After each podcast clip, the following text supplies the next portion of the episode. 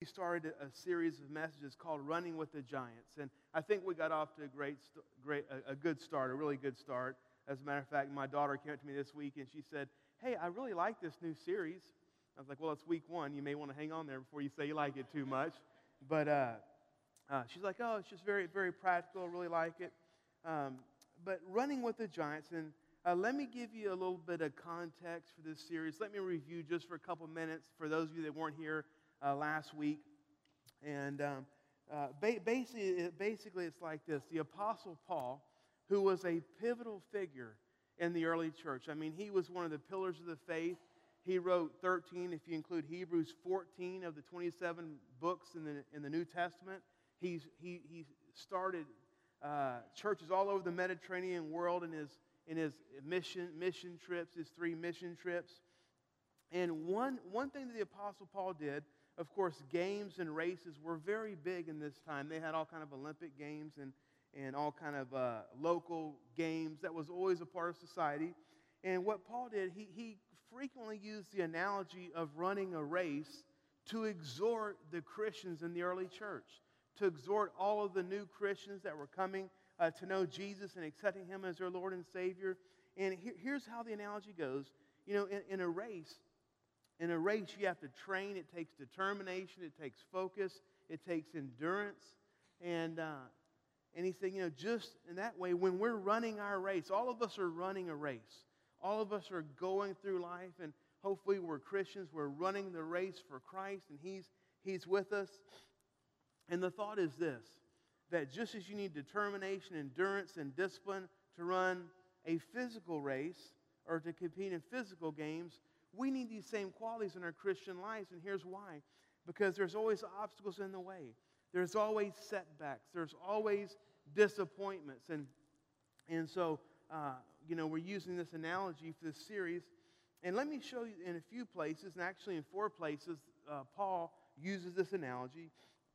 And in 1 Corinthians 9:24 it says this, "Do you not know that in a race all the runners run, but only one gets the prize?"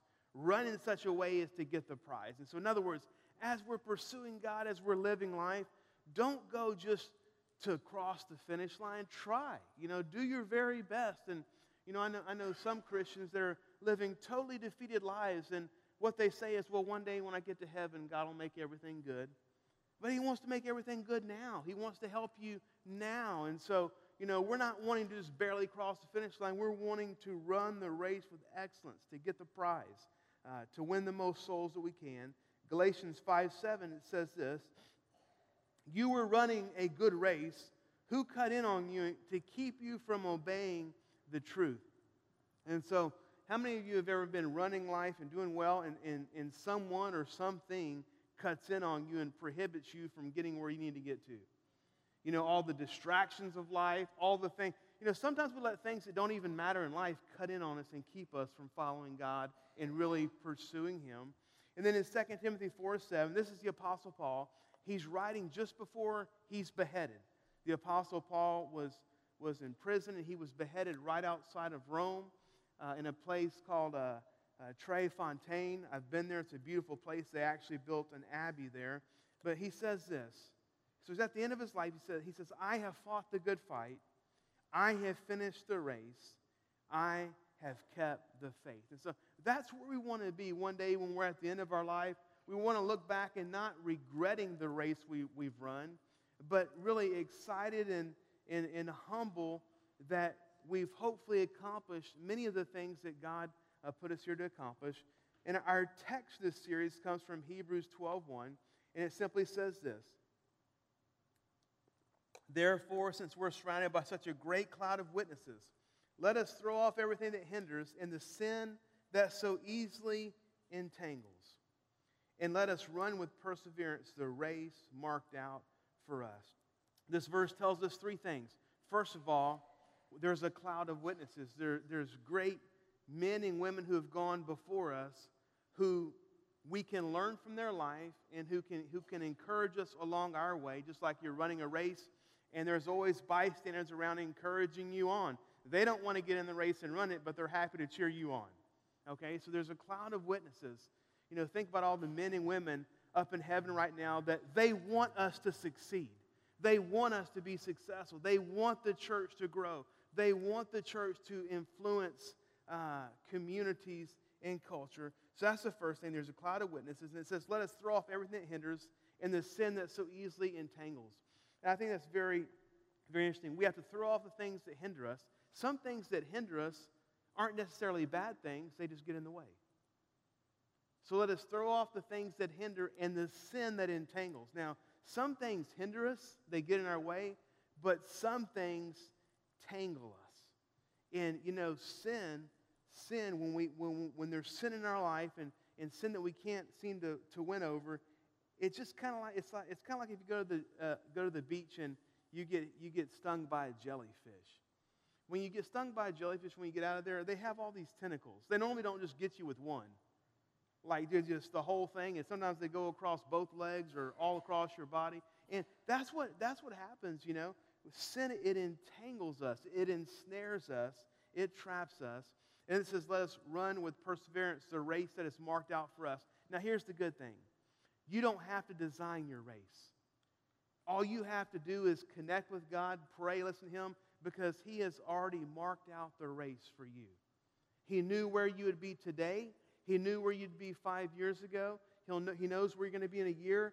And all we have to do is, is get in touch with God and be sensitive to Him and, and allow Him to speak into our lives. But, but that's the great thing. You don't have to come up with all the answers. All we have to do is trust God and connect with Him uh, to, to find out where exactly He wants us to go. And so, as I was preparing for this series, I started, I was studying, and I had a thought. I had a thought, and here's the thought. What if some of these spiritual giants, the, the, the cloud of witnesses, uh, what if they came down and joined us on part of the race we're running? What if they came down and ran with us for one day, uh, you know, a couple miles or whatever? What if they could come down and run with us for a little bit? I wonder what words of encouragement they would give us. Because I believe this. I don't believe they would be there to scold us. I don't believe they would be there to say, oh, you should do better. You know, I don't think they would browbeat us with the Bible. I think they would share from their life what they learned and give us some words of encouragement that they learned when they were running their race. And so this is what we're doing. We're just taking some of the characters of the Bible. If they came down and ran a race with us for a while, if they ran side by side, what words of encouragement would they get would they give to us? And last week we started with Noah. And Noah would tell us this, I believe, that one person can make a difference. Remember that Noah was one person that was righteous, was blameless, was pure before God, and God used him to save his family and, and you know, to, to repopulate the earth. And because Noah was righteous, he did the right things. What, what we learn is one person, Noah made a difference for his family. He made a difference for God. He made a difference for creation. And today, today we have, we have a, a woman joining us from the cloud of witnesses. And it's a beautiful woman. She's opulently dressed, and her clothes are vibrant and appear to be made of the finest silk. Uh, she, she's wearing just beautiful jewelry, and, and she has a crown that's just studded with diamonds and precious gems. And, but she has a grace and elegance about her that lead us to believe that she's royalty. You know, and as she gets closer, we notice that wow, that she's just she's striking, she's you know just breathtakingly gorgeous, but in a different way. You know, today everything is sexualized and and so many people, ladies, celebrities, whatever, flaunt themselves. It's, it, it's not that. She's just, she's just beautifully adorned. She, she's just absolutely beautiful. And she, she comes along beside us and begins to run with us stride for stride. And she looks at us and she says, You know, I have to tell you something very important. And we look at her and she says, You were born for such a time as this. And of course, we know that that's Esther. Esther is running beside us. And so, Esther, I believe if she could come down and run with us for a little bit, uh, she would say that you, everyone say, I was born for such a time as this. We were born for today. God put us here. We were born to make, to make a difference. Um, you know, the, so the complete story of Esther, of course, is found in the book of Esther. And I encourage you to read it, uh, the great Old Testament book. But this morning, I, you know, we don't have time to read every all the chapters, of course. So I'm going to give you the highlights and tell you the story uh, so that you have a little bit of a background. So first of all, we know that um, that uh, Nebuchadnezzar and the Babylonians they conquered Judah in 586 BC and carried the Israelites from Judah, carried them to Babylon, and um, this is known as the exile, the Babylonian exile. And, uh, and, and so, as time went by, a few years later, the Persians conquered the Babylonians. So now the Israelites that were in exile, they're still living there, but instead of Babylonian rule, it's now Persian rule. The remnant was still there. And of course, you know, a few years later, a Persian king named Cyrus issues a decree that lets all the Israelites that want to go return to Jerusalem and, and he helps them with the rebuilding, uh, you know, of, of, of the temple. So at this time in Esther's life, there's a Persian king named Xerxes or Artaxerxes, and uh, in the third year of his reign, he had a 180 day celebration. And uh, what, let me tell you, this 180 day celebration, what it was, is it was the height of arrogance pride and, and basically self endowment. He, uh, he had all the people from all over the world come to visit his kingdom to see how rich he was, how wealthy he was, how great his kingdom was. So it's a 100 day, 80 day celebration of people from all over. He, he was in charge of 127 provinces. So all the different leaders came in just so he could show them why they were in servitude to him, just so he could show them how great that he was. Well, at the end of the 180 day celebration, he has a seven day feast. Basically, a seven day uh, drunken hysteria. On the last day of the banquet, on the last day, he orders, uh, King Xerxes, he, or, he orders, he gives a command that his queen, who was having a different uh, banquet, uh, Queen Vashti, he ordered, he gave the command, he sent people to pick her up he wanted to bring her into his banquet so he could show all the leaders, all the men there, how beautiful she was. Well, there was a problem that she just didn't really feel obliged to come. And there's another problem that back in these days, the king was the king was the king, right? The king was the, the, the top dog, and it was it was not a democracy. It was you know it was a dictatorship. And so, because she would not uh, come into his presence, she would not oblige him uh, she got shown the door and she's banished, never to see the king again. And this sets off a series of events for what I call the biggest beauty contest in the world. They go all over these 127 provinces, all over the Persian Empire, to find the most beautiful girls that there were, bring them to the king, and to spend time with him. And whoever he was felt the most compatible with, or whoever he had the most favor with him, that would become his queen. And so there's a little, a little Jewish girl, Esther, who, who's living there. Esther is actually living with her cousin Mordecai. Uh, Mordecai was really, even though he was her cousin, he really acted like her father. Uh, Esther was an orphan. Her mother and father had died. And, and Esther was just, just had incredible natural beauty. And they saw her. They did not know she was Jewish. She had not uh, give them that information. They see her and they bring her. So she's in with hundreds of people, hundreds of other ladies, you know, in this, in this, I guess, uh, not so much of a competition, but in running to be, you know, to be the next queen of Persia. And to make a long story short, uh, Esther is selected to be the next queen of Persia, and God, because God gave her favor with King Xerxes. Now, let me tell you another part of the story. It's very important as time went by, a guy named Haman. Haman became really high up in, in King Xerxes' uh, power structure. And as he was elevated, he wanted people to know that he was elevated. And when he would come walking out of the king's palace and the king's chambers and, and leave the palace area, Esther's cousin Mordecai was there and he wouldn't bow down to him. And that really, really bothered Haman that day. It says day after day. Haman would come by him. Everyone's bowing, everyone's showing him honor. And Mordecai is like, man, you're just another guy. You know, I'm not bowing down to you. And so Haman found out about Mordecai and found out that he was a Jew. And so Haman had this, this royal edict written up that on a certain day, there would be an annihilation of all the Jews and all the remnant Jews in the, in the land of Persia. And, uh, and he, got, he got the king to sign it. So this is happening. This is going to happen on a certain day. They, they put money in the treasury to pay people to carry this thing out. This thing is going to happen. The Jews are going to be wiped out. Well, Mordecai finds out about it. And of course, he, he sends people to Queen Vashti. He just can't go see her. I'm sorry, to Queen Esther. And he tells her, hey, there's a plot to kill your people. You alone have the power to change it. And, uh, you know, Esther said, well, there's, there's a problem. The problem is the king is in isolation right now in his chambers. He's been there for 30 days. And the only way you can go in there, if you go in there without being asked, it can be a death sentence. He has the golden scepter behind his, by, his, by his throne, I guess.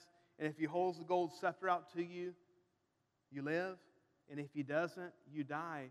And, and so she sends that message to Mordecai. And Mordecai sends it back, says, Listen, don't you think that you're in this position just because of who you are? You're in this position because God put you in this position for such a time as this. You're the one who can ha- has the influence in your new position to save, you know, uh, to save the, the Jewish the Jewish people. And uh, you know, so uh, let's read Esther Esther 4, 15 through 16. This is what she replied to Mordecai whenever he told her about this. Uh, then Esther sent this reply to Mordecai Go gather together all the Jews who are in Susa and fast for me. Do not eat or drink for three days, night or day. I and my attendants will fast as you do. When this is done, I will go to the king, and even, even though it is against the law, and if I perish, I perish. So that was, that was the conclusion. And of course, Esther, she interrupts the, the king. She goes in there. Uh, the king sees her, and he holds out the golden scepter. You know, we're not sure, we're not sure exactly why he did. Uh, you know, Veggie tells, uh, told the story that he did not want to have to go through that whole beauty contest again. You know, I banished one queen, you know, so that, that's one thought. But God, God gave her favor. All these Jews were fasting and praying so that she would have favor with the king. So we, we see the importance of fasting and prayer. And, and so think about this. We're, we're made for such a time as this. We were born, we were put here for such a time as this. And, uh, but prayer and fasting is certainly very, very important. So Esther took action. Now, let's go through this, Esther's life, real quick and see if we can learn some practical things for our, our, our life.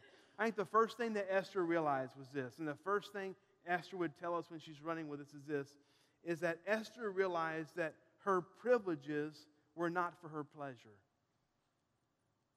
Her privileges were not for her pleasures. I want to say, hey, here in America, we have so many privileges. And I know I hear people complaining all the time about our country, this and that, and all this. And I agree, it's not perfect. There's no country that's perfect. We have wrongs, we have injustices. But the freedoms that we have are incredible as you travel the world. The things that we have.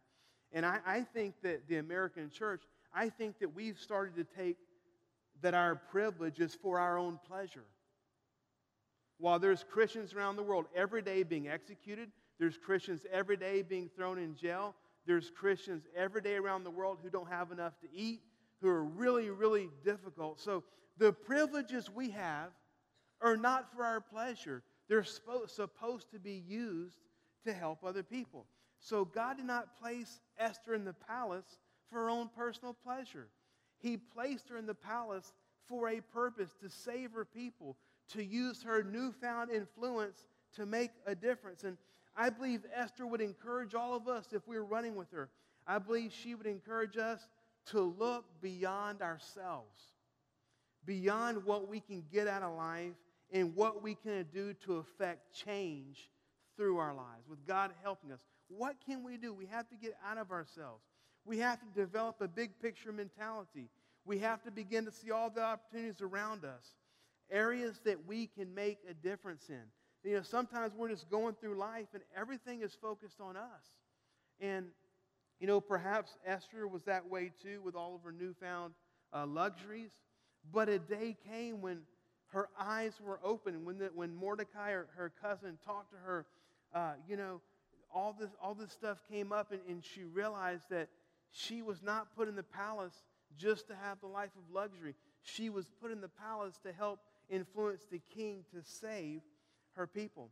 And I believe Esther would give us some, some signs of warning. I think Esther would say this first of all, that privilege can lead to complacency. Privilege can lead to complacency. And, you know, sometimes as Christians, you know, when we come to Christ, it's out of need because we're in trouble.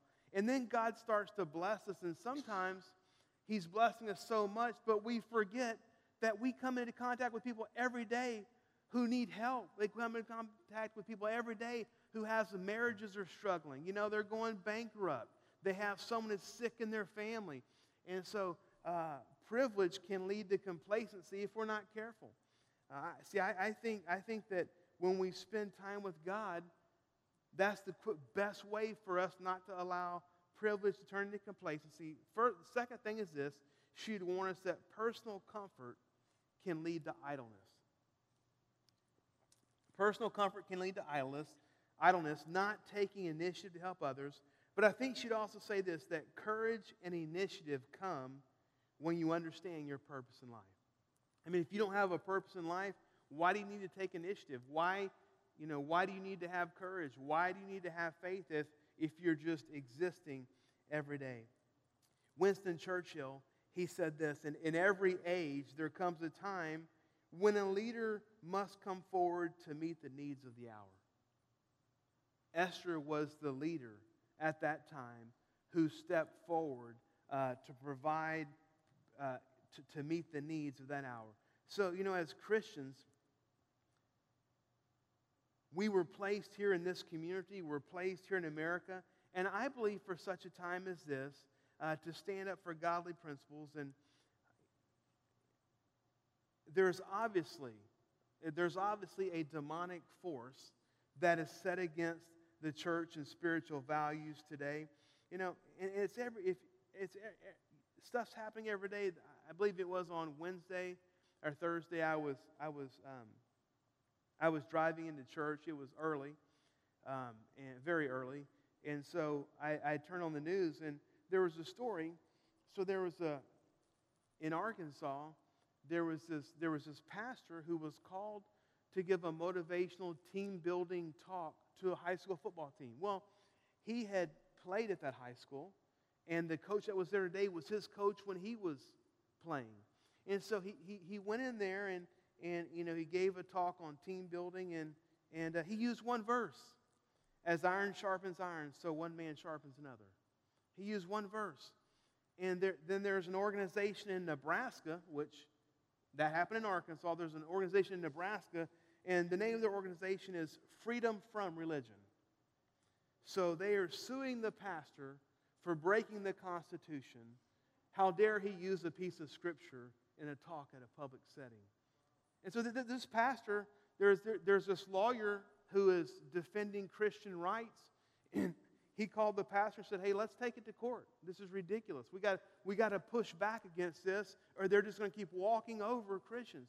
But the thought is today is if we're honest, we're honest, and I'm not saying this so we feel sorry for ourselves. I'm saying this because it's time that we get a backbone. It's time that Christians get a backbone. And you can have a backbone in a nice way. You can have a backbone and love people. You can have a backbone and not say anything negative about people. but but the, the thought is this, and this is true.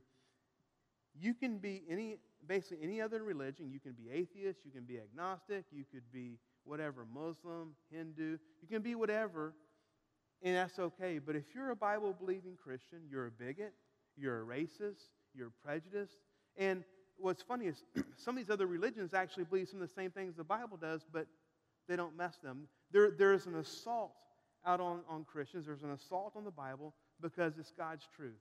And if the devil can suppress the Bible, he can suppress a country or, or a nation. So what, I, what I'm just trying to say is that we're here for such a time as this. It's, it's not time for the Christians in the church to shrink back. It's time to have confidence. We have the truth. We have the answer. We have the power of the Holy Spirit inside of us. And we need to be sensitive as we go forth during the week. How can we help? How can we pray, pray together? You know, when to stand, when to fight, so on and so forth.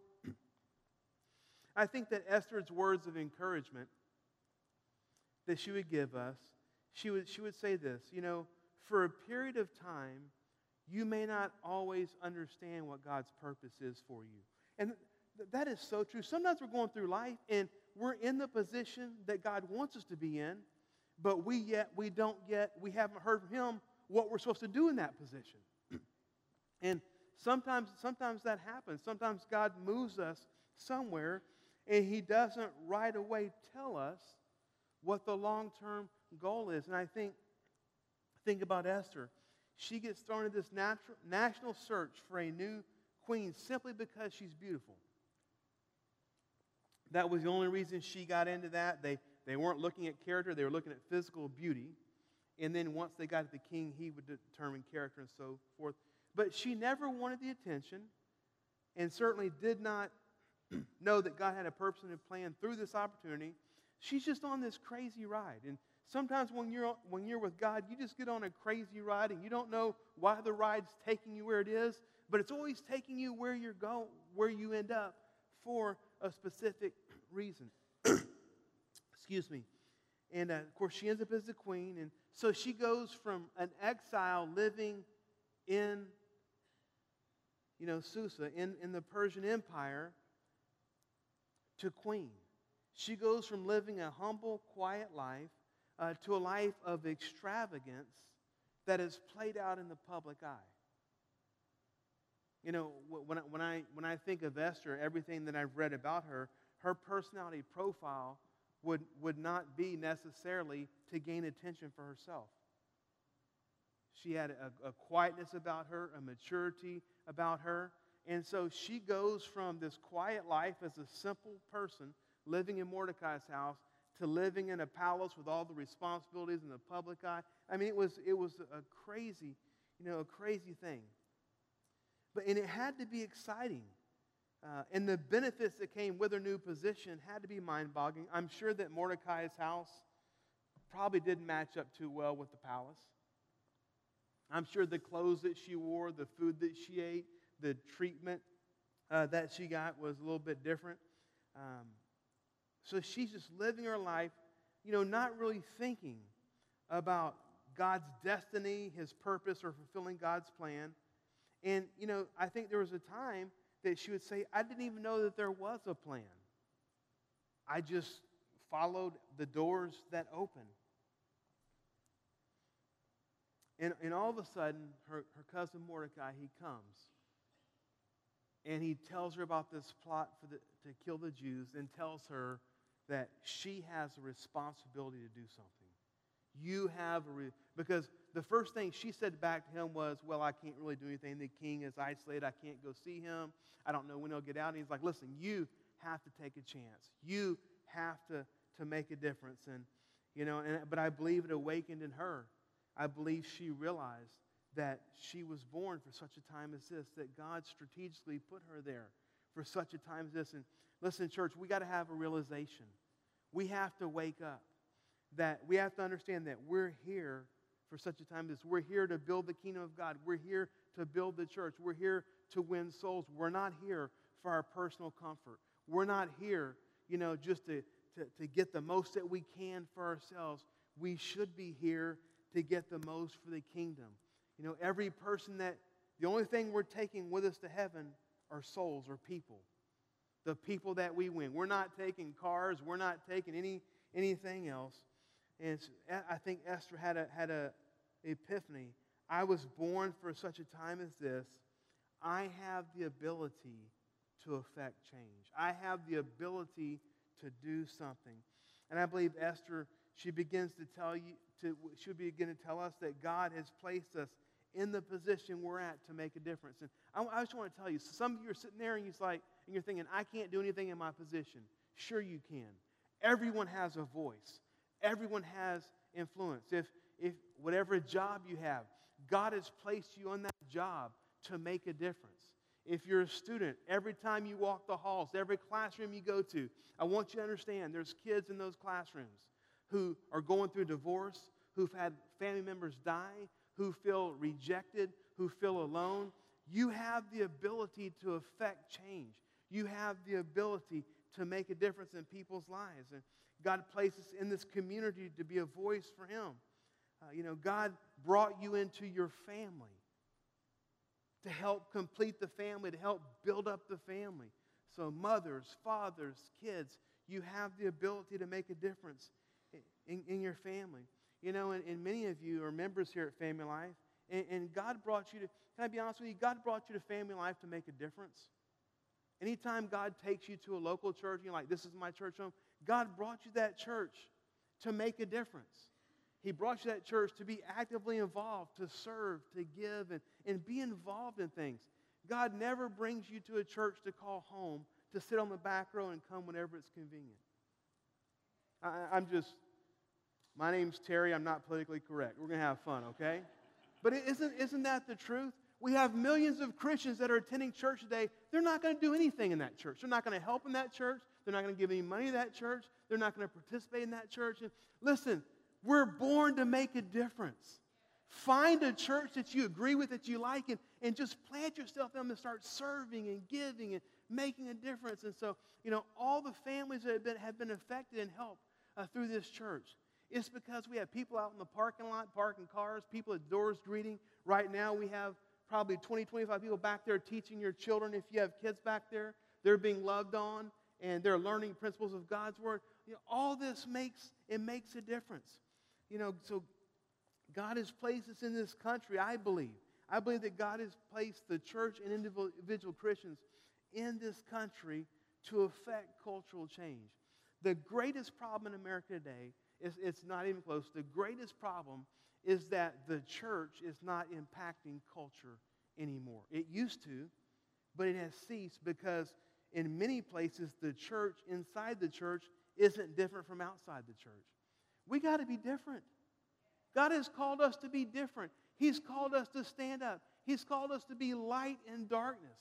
He's called us to be, you know, to be a diff- the difference maker. So sometimes we're just going through life and we don't realize that we that when we have a promotion, when we move into a neighborhood, when we start a new school, we don't realize that we actually have a purpose and a plan and a destiny for God, but we do. And I believe she would tell us this when you realize God's purpose for your life, you feel empowered. I believe, you know, at first I believe Esther was scared, she was nervous, but I believe that she fasted and prayed, I believe that she gained courage and faith. And I, I believe she would tell us when you understand what your purpose and destiny is, it makes a difference. It, it, it just it makes a difference. It empowers you. And you know, I believe she would just say when, you know, my uncle Mordecai explained the situation to me, you know, at first I was very scared. As I prayed and decided to take action, my resolve strengthened. You know, when we know, okay, this isn't technically, technically correct, but let me, do you know that all of you have a knower? You have an expector. We talked about that before. And you have a knower. Your, your spiritual knower is when you're reading the word or you're praying and God specifically speaks something to your heart that you know 100% sure is true. That it's truth, that it's, it's His truth for you. It's His Rhema word for you, a word from God for you. So when you know in your knower, in your spirit, when it's confirmed in your spirit what you're supposed to do, I believe it empowers you to be able to do things and persevere and, and just press on even when it gets tough. It, it strengthens you, it, it strengthens your resolve. You feel empowered. And then I think Esther would say this that taking a risk is easier when you know God is in control. See, there's a lot of risk in life. Like, there's a lot of risk in life, and like, you know, if you put money in the stock market, all of you that put money in the stock market say, oh man, there's good weeks and bad weeks. There's some risk involved, right? Because the company that you know, could go under or so somewhere. So that there, there's risk in life. But when God tells us to do something, when we understand what He wants us to do, and let me make it real clear there's, there's several things that God wants all of us to do. He wants us to love people, all people. He wants us to love people, He wants us to treat people well. He wants us to spread His love. You can know that right now. God always wants us to do those things.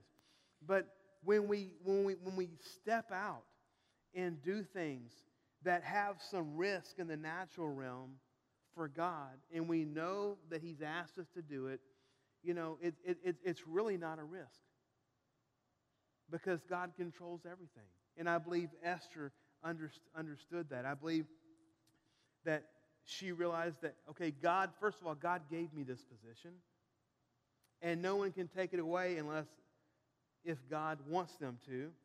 And, and, uh, you know, so I just trust that God's going to give me wisdom and direction to complete the task. And uh, very, very important. You know, I, I, I believe as, as Esther tells us this thing, you know, I, I believe as, as our time with Esther, you know, comes to an end, but as we continue running, because we're on a race, we're still running, I believe her words of encouragement can penetrate our hearts and cause us to think differently. Do you ever think to yourself, I need to think differently? I need to see things differently? I mean, because our natural eyes are limited. But when we have the eyes of God and, and, and the heart of God, and, I, I mean, we, we can see things differently. I, I, I truly believe this. If we spent time, any amount of time with any of the great men and women of the Bible, I believe that we would, we would see things differently. That's what I'm trying to, I'm trying to uh, you know, convey as, as, as, as best I can. But I believe as we're running her words of encouragement would cause us to think differently. And I think what it would, what it would cause us to do is this, is if we spent time with Esther, is that God has placed us right, right where we are in life for a definite purpose. We were born for such a time as this. And sometimes in life, we're so worried about getting to the next phase or the next season that we don't take advantage of the season we're in. Uh, yeah, I'm, i remember when I was young, you know, and, and uh, you know, I can't wait to be 16. I can't wait to drive. I can't, I can't wait till I get out of the house. Some of you are there right now. Some parents there too. I, I can't wait either, you know. Hey, kids don't realize it's a two way street, huh? But, you know, you always want to. I can't wait till I get out of college. I can't wait till I get my first job. I can't wait. You know, after a while, I'm thinking, I'm not looking, you know, I'm just finding my season right now. Before long, you run out of seasons, which is ultimately good because you get to go live with heaven. But anyway, just, just a thought. But I, I you know, I, I think we have to understand that where we are right now, where you are right now, God has placed you there. It doesn't matter if you like your job or not. It doesn't matter if you're about, God has placed you there to affect change. You were born for such a time as this. When God sees fit to move you to a different season, a different job, a different place, He'll have something new for, for you to do there. If we keep looking down the road, we'll never accomplish what He wants us to do today. Are, are you with me? I'm, I'm, I'm trying, to, trying to encourage you. So, I believe God has strategically placed all of us, every one of us, in a position to affect change and influence people. You know, as I, as I talk with Christians today, and listen, I know there are some bad things out there, there are some just pure evil out there, and I, I know that we need to be careful and watch over our families and all that. I'm, so I'm saying that. But some Christians have some Christians have the bunker down mentality. The isolation. You know, if when every time there's going to be a bad storm in Houston, what do they tell you? To hunker down. Get food, water, stay in your house, don't go anywhere, isolate yourself, dangerous coming. Some Christians have that view. And, you know, while we need to be careful and we need to be diligent, I don't think now is the time for us to, to cower down. I don't think now is the time for us to go into bunker and, and, and, and batten down the hatches when there's still a bunch of people out there that need help.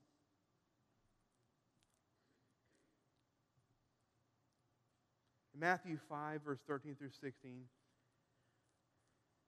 it, it says this it says that, that you are the salt of the earth, that the salt loses its saltiness How can it be made salty again? It's no longer good for anything except to be thrown out and trampled underfoot. You are the light of the world. A town built on a hill cannot be hidden. Neither do people light a lamp and, and put it under a bowl. Instead, they put it on its stand, and it gives light to everyone in the house. In the same way, let your light shine before others, that they may see your good deeds and glorify your Father in heaven. I'm going to ask the worship team to come on up this morning. I want, I want to finish up with a story today. So, whenever I, when Trace and I were living in, in, in Lafayette, and, and I was youth pastoring there, uh, we, we, met this, we met this couple. And um, of course, our next, our, our next door neighbors, we met them, and, and they weren't really going to church anywhere, so they started coming to church at Family Life there in Lafayette. And then we got introduced to, uh, I think, his sister in law and their family, and they lived right around the corner. So all these people, you know, started coming to our church. They gave their lives to the Lord. And uh, they were just really, really growing. Well, after I moved here, I, I realized that, um, that this one couple, they couldn't have any kids, so they adopted all these kids.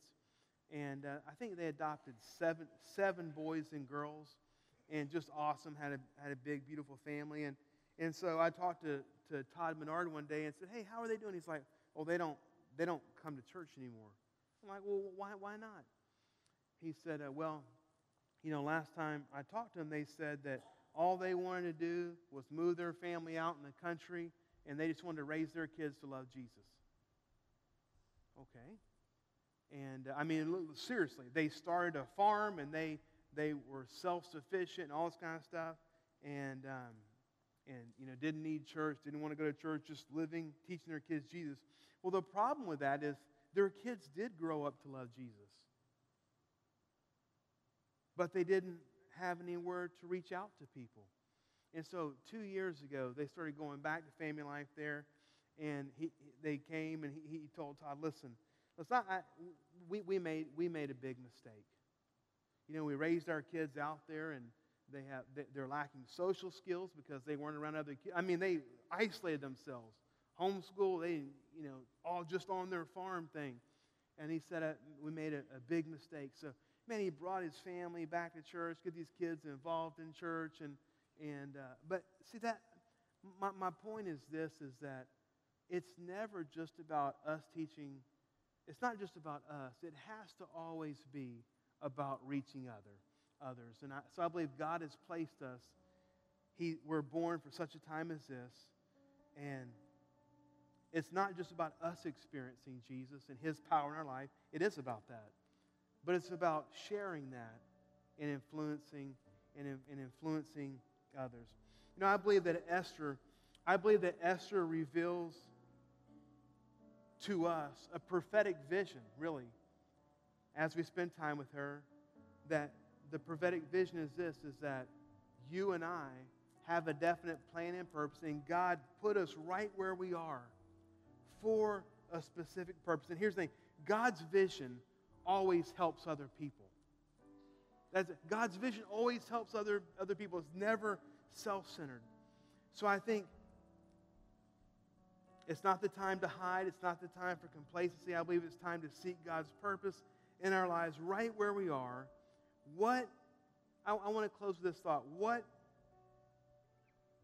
can we, what can I do to affect spiritual change in our families? in our communities, in our church, in our country. Last week, Noah taught us that one person can make a difference. And I believe today, Esther puts the spotlight directly on us that we were born to have a significance. We were born to make a difference. Would you stand with me this morning?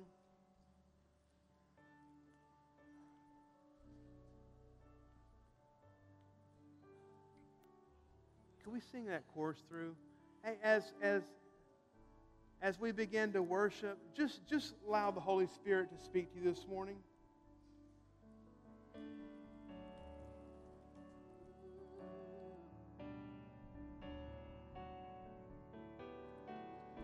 Your presence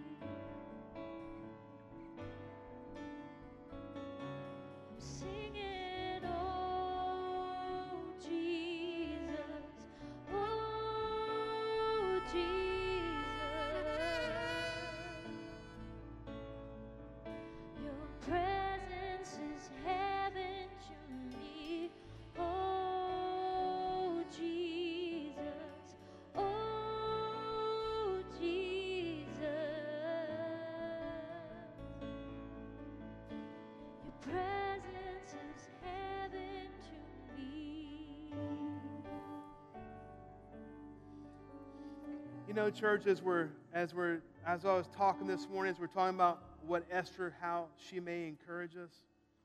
You know, maybe there's many of you who you've been so busy with your own life, you've never thought I was born for such a time as this, and you know what is what it, how can I affect change in my life? If if you just if God just placed this on your heart, just to awaken His purpose and plan for your life, and just to show you how you can make a greater difference in the lives of other people today.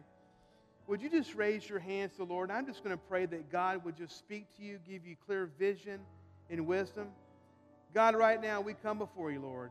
God, we declare that we were born for a purpose. God, you place us right where we are at this time in this building for a purpose. You knew it from the foundations of the earth.